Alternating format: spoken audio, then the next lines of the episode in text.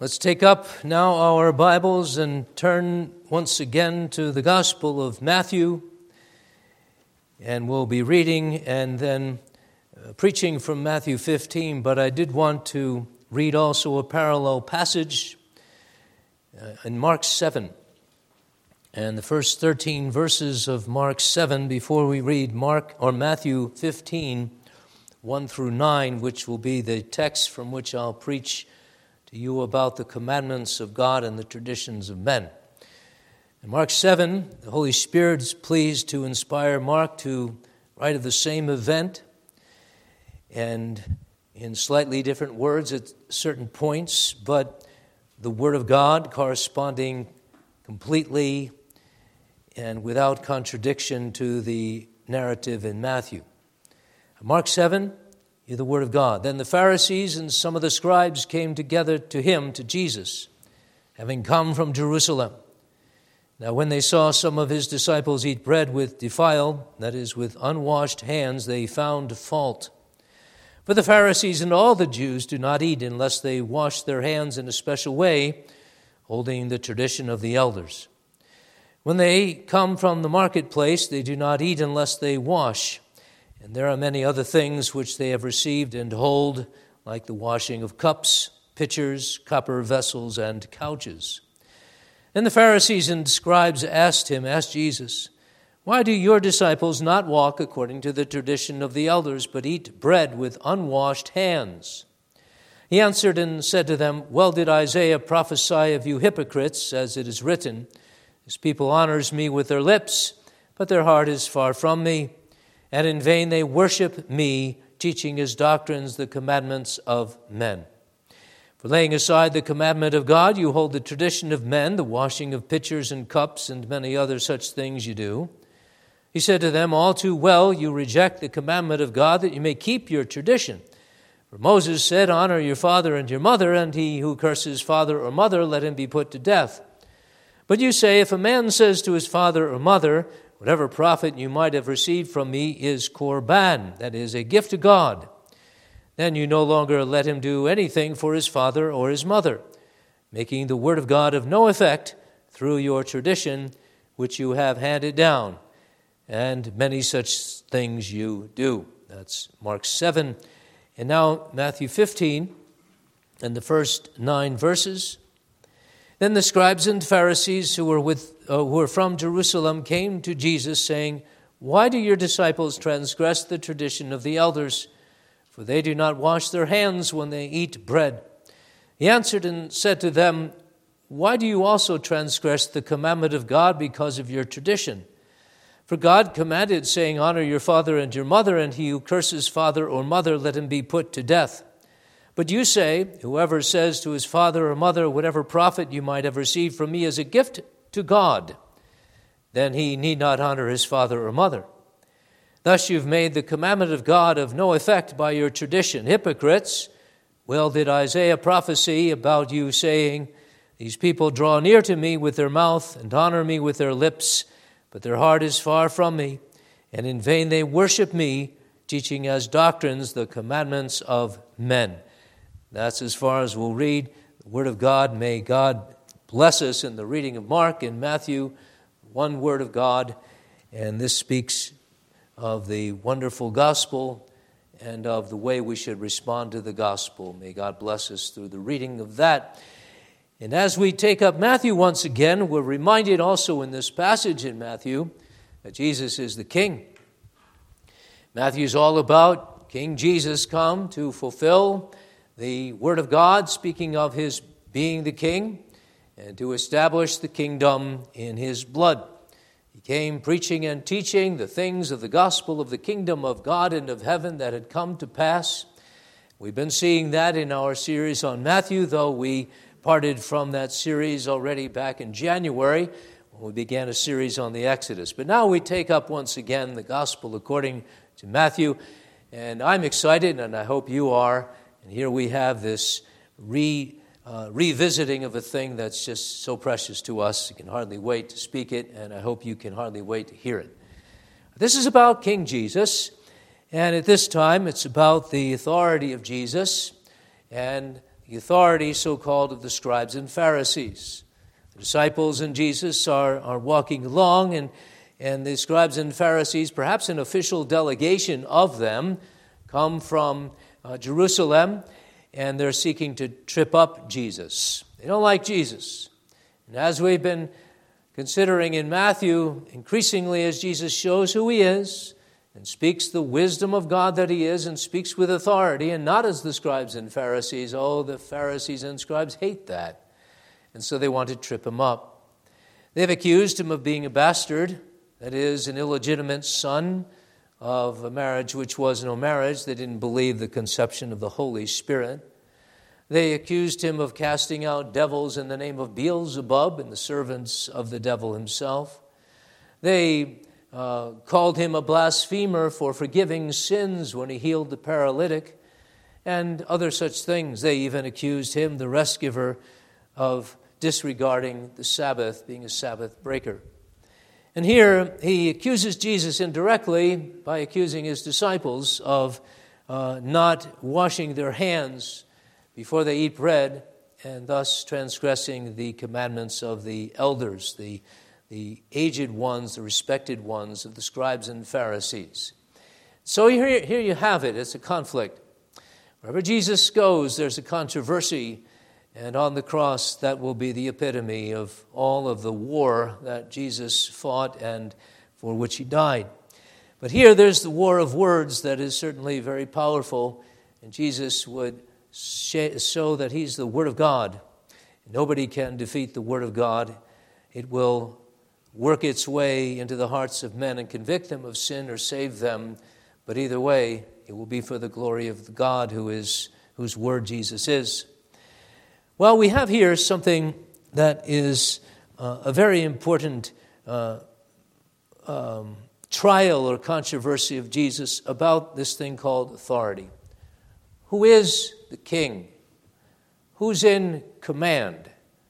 Who tells us what to do? Does Jesus, do the scribes and Pharisees, does the church, leaders of the Jews, do the politicians, do the people uh, who are the, the, in the majority, maybe, who are shaping and the new norms of society? What is this all about, and what can we learn from this as we consider Jesus confronting the disciple, the Pharisees with their hypocrisy and claiming that they're they're disregarding the commandments of God and they are promoting their doctrines as the commandments of God, which they are not. So we want to consider this whole subject of the commandments of God and the traditions of men. And there's lots to be said on this, not only here, but from other points of view. But from this point of view, we'll be considering the commandments of God and the traditions of men. And want to consider, first of all, Who's in command? It's a question of who is in command God or lesser beings. Who is in command? And secondly, it's all about an ongoing conflict with Jesus. Significant is that the scribes and Pharisees don't go to the disciples themselves. They maybe are busy policing other people, but here and in the Bible we read especially that the scribes and Pharisees come to Jesus with their problem about everything that Jesus stands for, including those who follow him and their behavior. So there's an ongoing conflict with Jesus, as we shall see. This is at the heart of it. And finally, what is the calling for true disciples of God? Or what would we say? Scribes and elders came to us. Maybe the elders of the church came to you and said, No, no, you can't do this and that thing. And you suspected maybe that they were coming with traditions of men or with an authority that was not theirs. What would you do? Could you stand? Could your children stand? Could the catechumens stand? God, give us that we can stand. And may it always be that wherever we're found, we're always glad disciples of the Savior. So, a question of authority and who's in command. That, first of all. The scribes and Pharisees were once, perhaps, decent Jews. They are those at this time in the first century, according to Matthew, who are aberrant. They've left the Word of God and they've left true religion, and this comes out, they would crucify Jesus. But initially, it could be that they were the ones who were toeing the line against the Hellenistic influence, the secularism, as we would call it, the humanism. And so, Pharisee uh, may very well mean separate ones. They were the holy ones who, thought, who sought by, by their claiming the Word of God as the only standard to be the ones who were standing for orthodoxy. They were the ultra conservatives in the, in, the, in the day. And so what happened was they would start adding to the Word of God, and not in a bad way.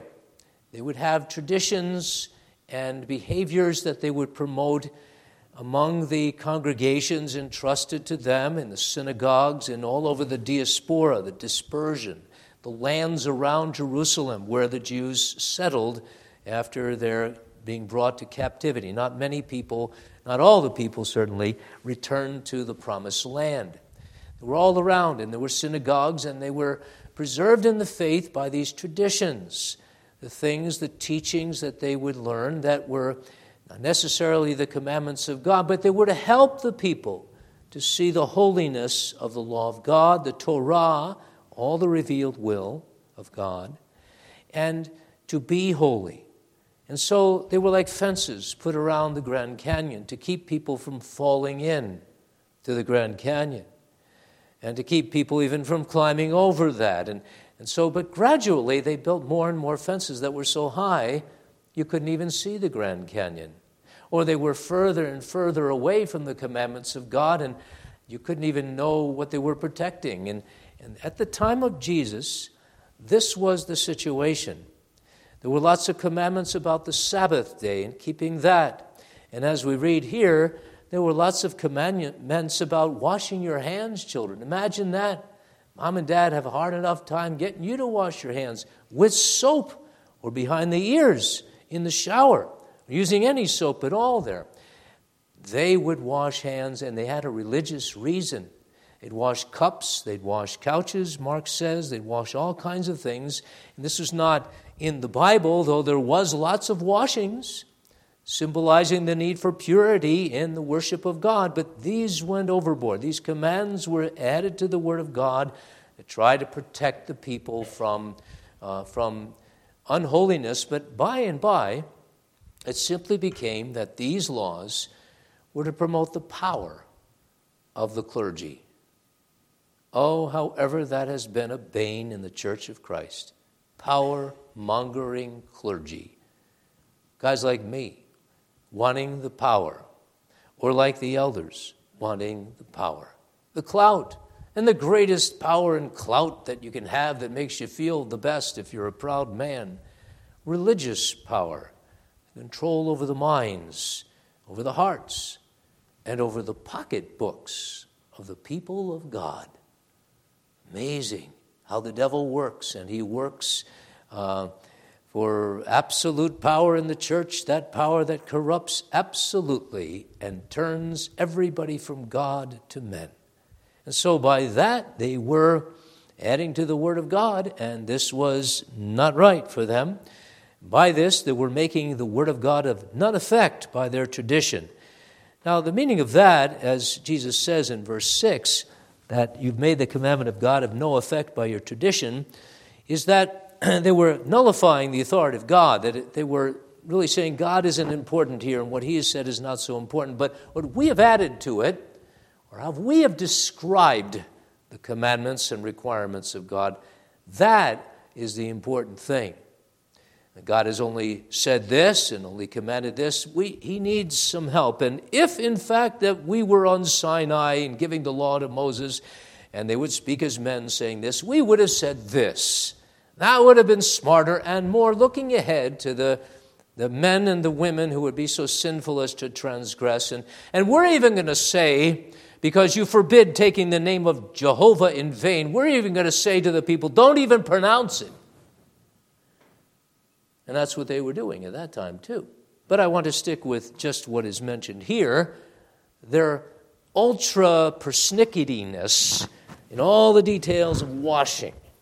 Washing. They're washing their hands. And they're, they're thinking that they're going to purify themselves. And, and you can imagine the Clorox smell or whatever smell, the washed hands to get all the blood off, maybe, and the sacrifices and all these things. But now, Jesus, he goes one step further and he speaks of especially an instance where these people were transgressing the commandment of God because of their tradition. They weren't even weren't just adding to the Word of God and taking away the force of the Word of God that way, but they were twisting it. And so Jesus cites the fifth commandment, Deuteronomy 5, Exodus 20. We read it every Sunday. Honor your father and your mother. And then he cites, pointing out the significance of this, Exodus 21 and verse 17, which says, He who curses father or mother, let him be put to death. So it's that important. You've got to honor your parents, and don't you dare curse them, or you're going to be stoned. Something here of the tremendous weight of authorities in our lives, beginning with parents. And then in all of life, we are to respect them, to honor them, even the mother, who is the weaker one. Now, what they were doing is they were saying, Whoever says to his father or mother, mother, whatever profit you might have received from me is a gift of God, then he need not honor his father or mother. Well, here's what they were doing they were trying to get around this honoring of parents and maybe taking care of them in their penury, in their poverty, in their need, maybe as they're growing older. So, what the Pharisees and scribes were doing, and they were promoting, is they were promoting a setting aside of money, maybe a savings account, that might have been used in the service of their parents. And they were saying, no, that's dedicated for God. We're going to pay the temple tax by that. We're going to pay our tithes by that. And we, we can't care for our parents because we're keeping this commandment and we're keeping the worship. Now, didn't that sound good? Doesn't that sound good?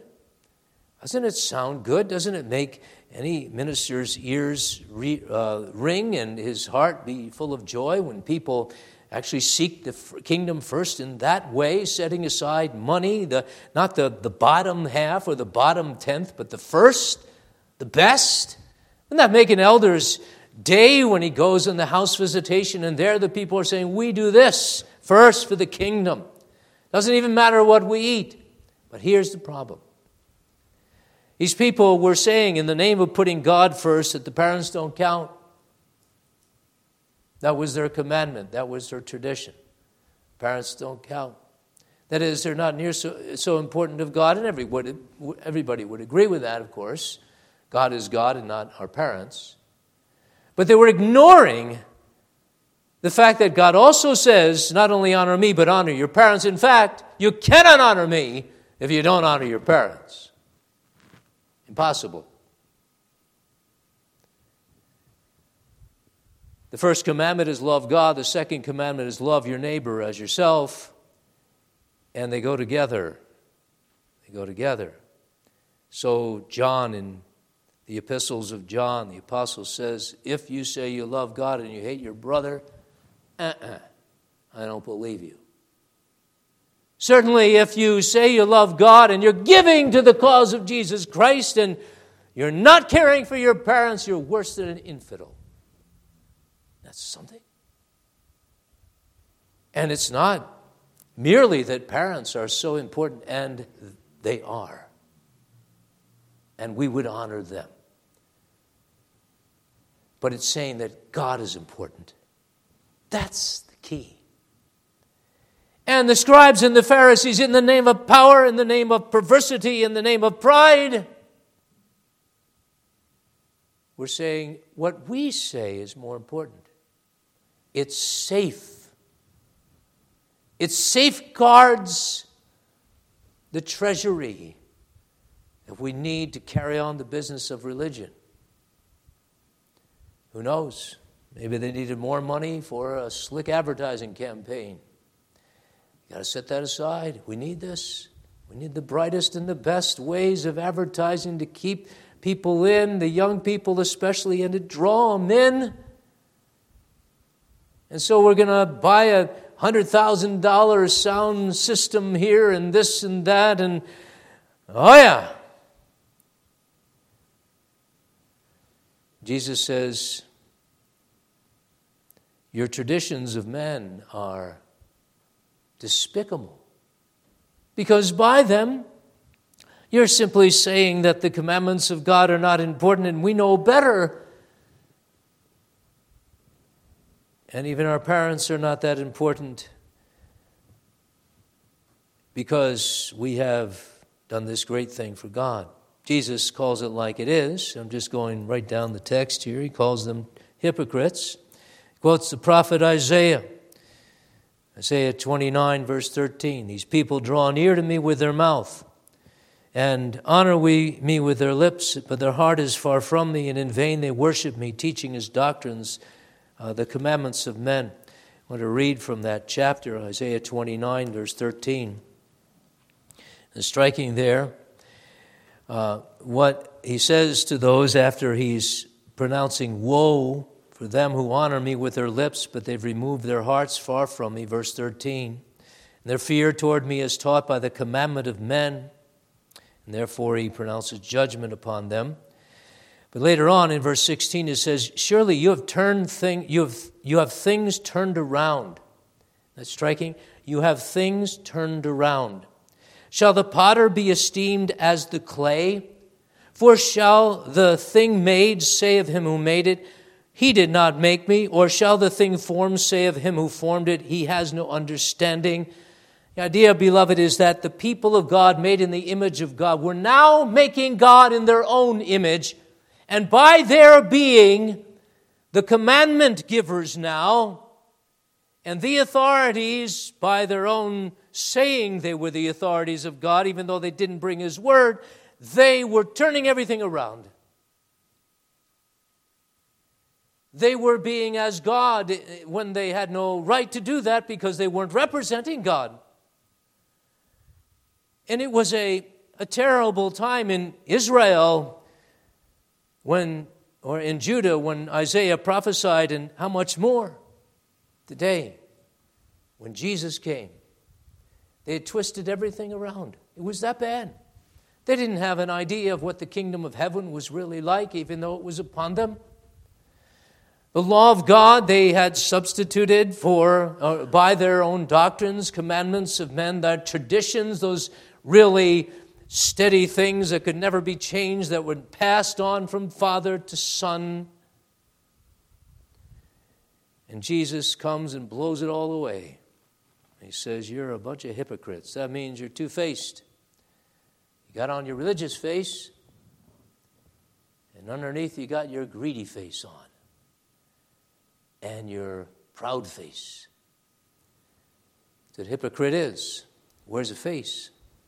Seems good. Seems like one thing, but underneath the mask was another one. That's the issue, and it always is, beloved. Who's in command? Who's in command? Isn't that the issue today?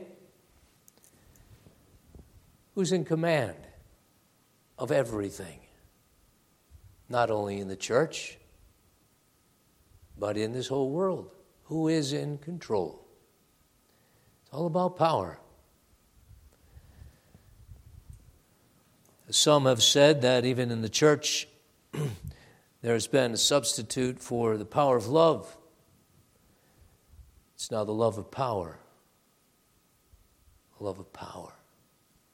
That was the problem at Corinth, studying that in our Bible studies. The Corinthian problem was the love of power, really. So they promoted the great spiritual gifts of tongues and prophesying and healing and so on. And Paul says you need a heavy dose of the love of God. Without love, you're nothing.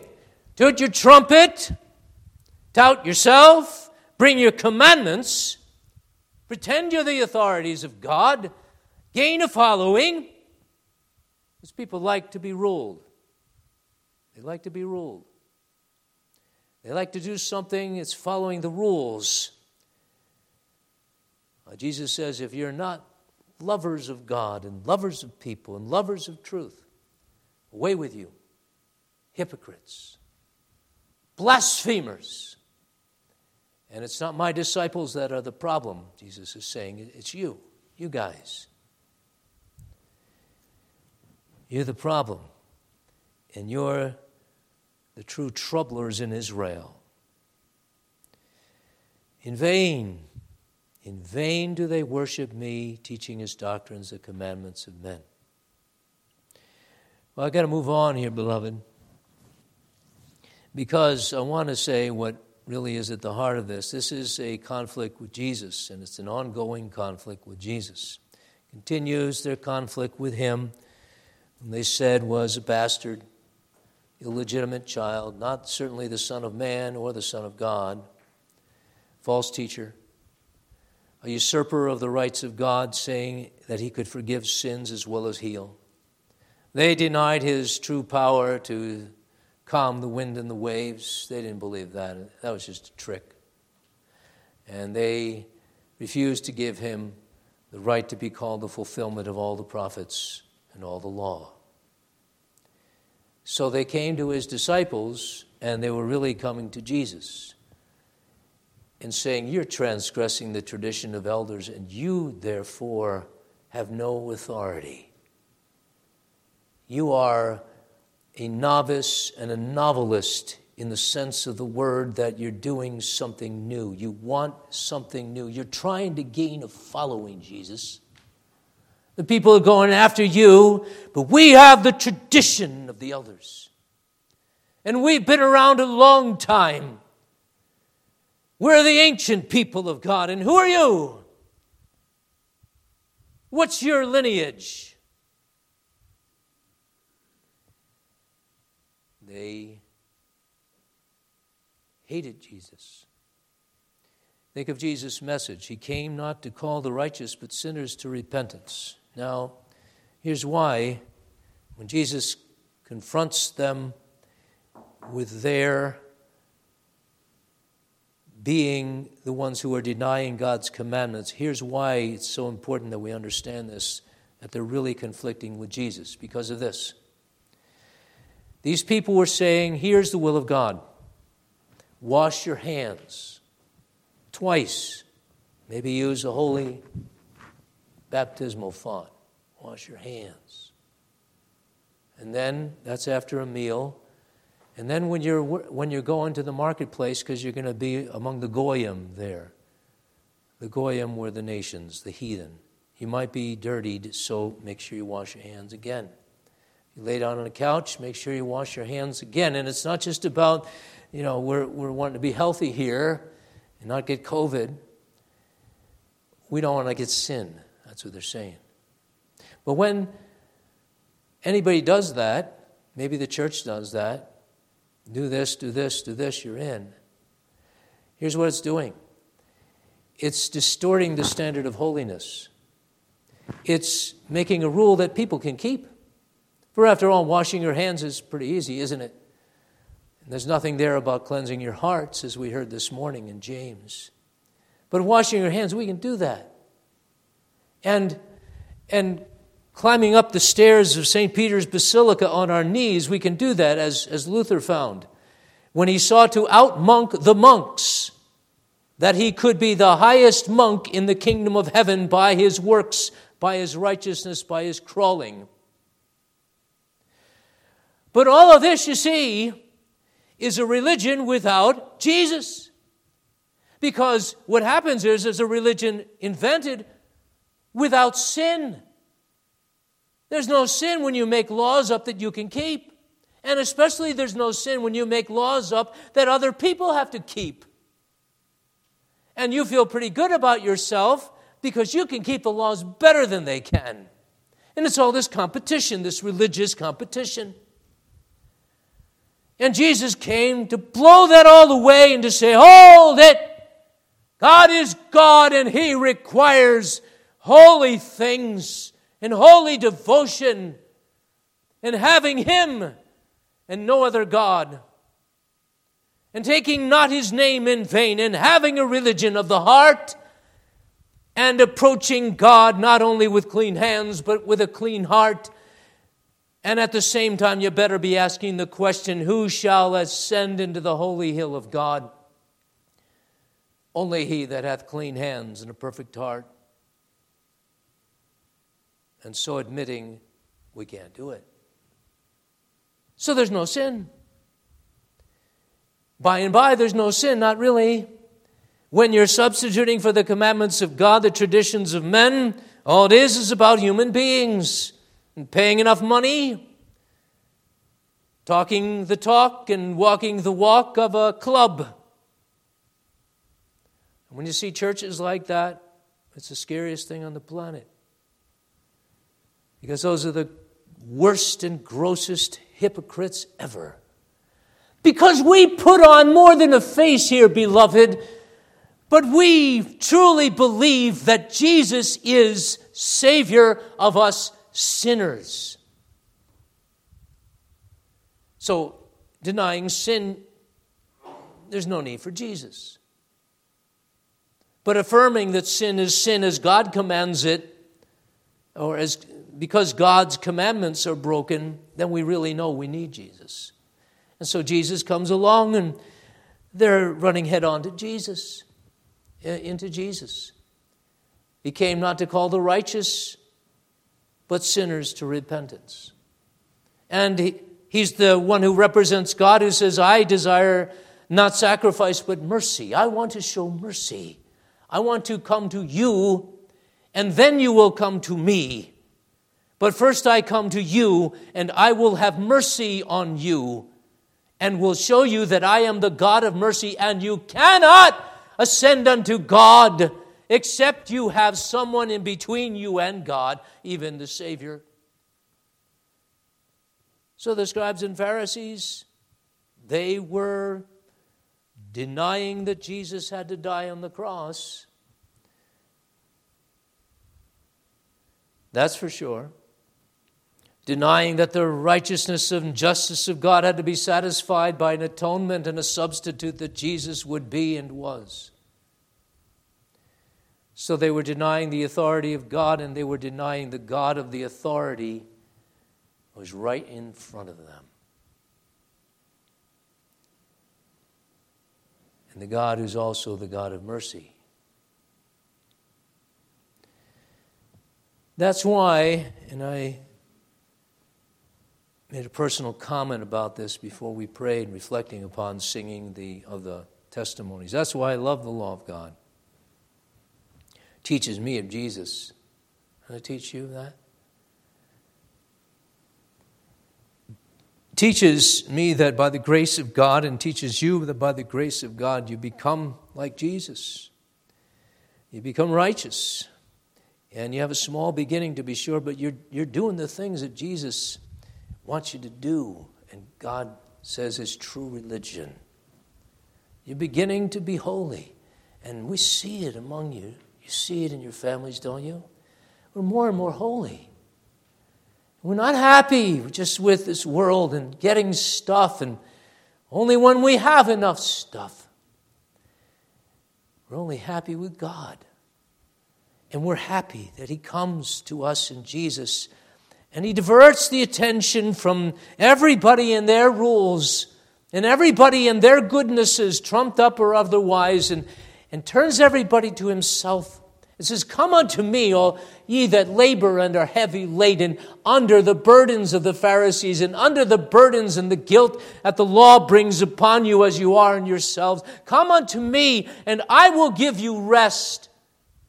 I'm the Savior, true. They're a bunch of hypocrites. They're two faced. I, Jesus says, am the real face of God. I'm the way and the truth and the life to and of the Father. Do you believe that? Believe that? That's salvation. Believe Him. And throw out whatever everybody else said about Jesus that was just distorted. And then we could have another Savior, maybe. Why not? If one's good, two's got to be better.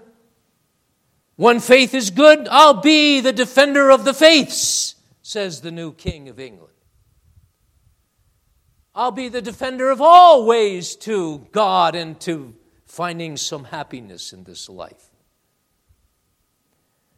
Jesus says, No, I am the way, the truth, and the life. And hear me, I speak from heaven. And do not conflict with me, but believe on me. Do not challenge me, worship me. Jesus says to you today and to me today. So you had the supper. I hear, you can imagine Jesus saying, I speak as a man. Now do all in your eating and drinking unto me, because I've filled you once again. And you've done this in remembrance of me, you say? Well, remember me tomorrow Remember me tomorrow and be intentional in all of your doing and your thinking about what you're going to do. Don't just float along. And you know, I'll just do in this time whatever happens. You have that attitude, yeah, a lot will happen maybe. But God wants us to be focused and to be willing to be His people, loving and and being directed by an overall purpose, and then by the Word of God for the next thing. Ladies, you're beautiful. Single and married, you're beautiful. You're of God. Don't let people tell you that it's not significant to do little things. You do a lot of little things sometimes if you're called to be a mother in the home, for example. You bear the covenant seed. You say one word all day no, no, no. And nobody really appreciates that, not even the husbands sometimes.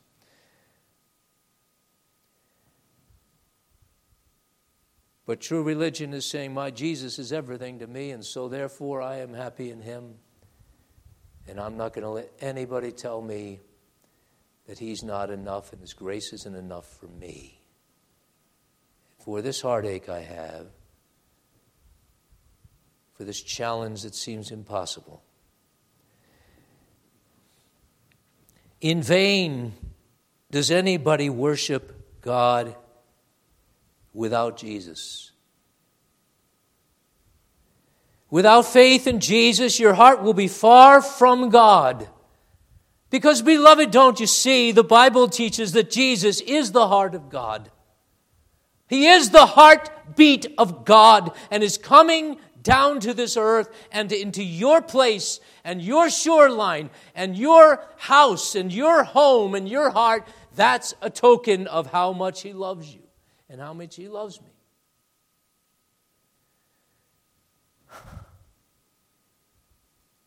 It's an ongoing confrontation.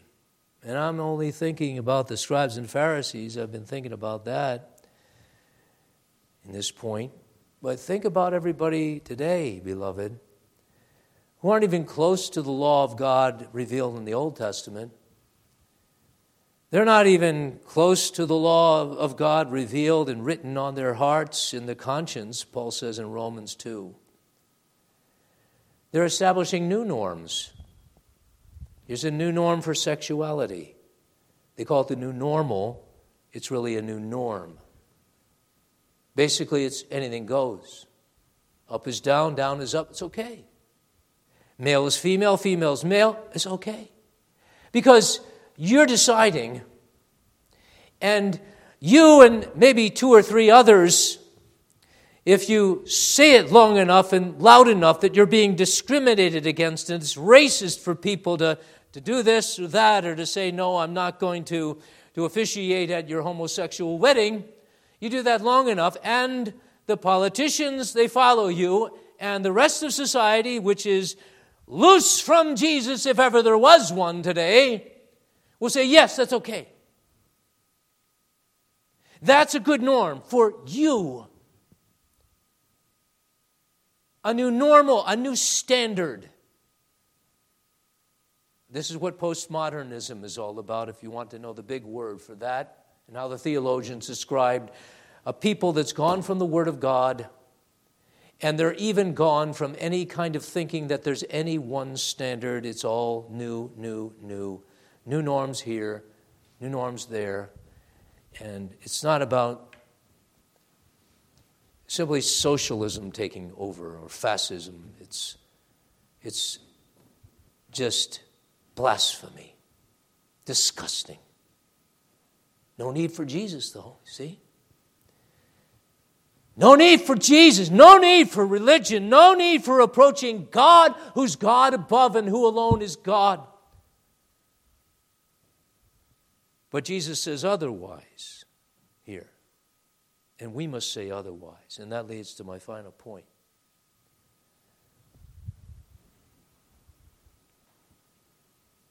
Believe the authority of God. That's the first thing.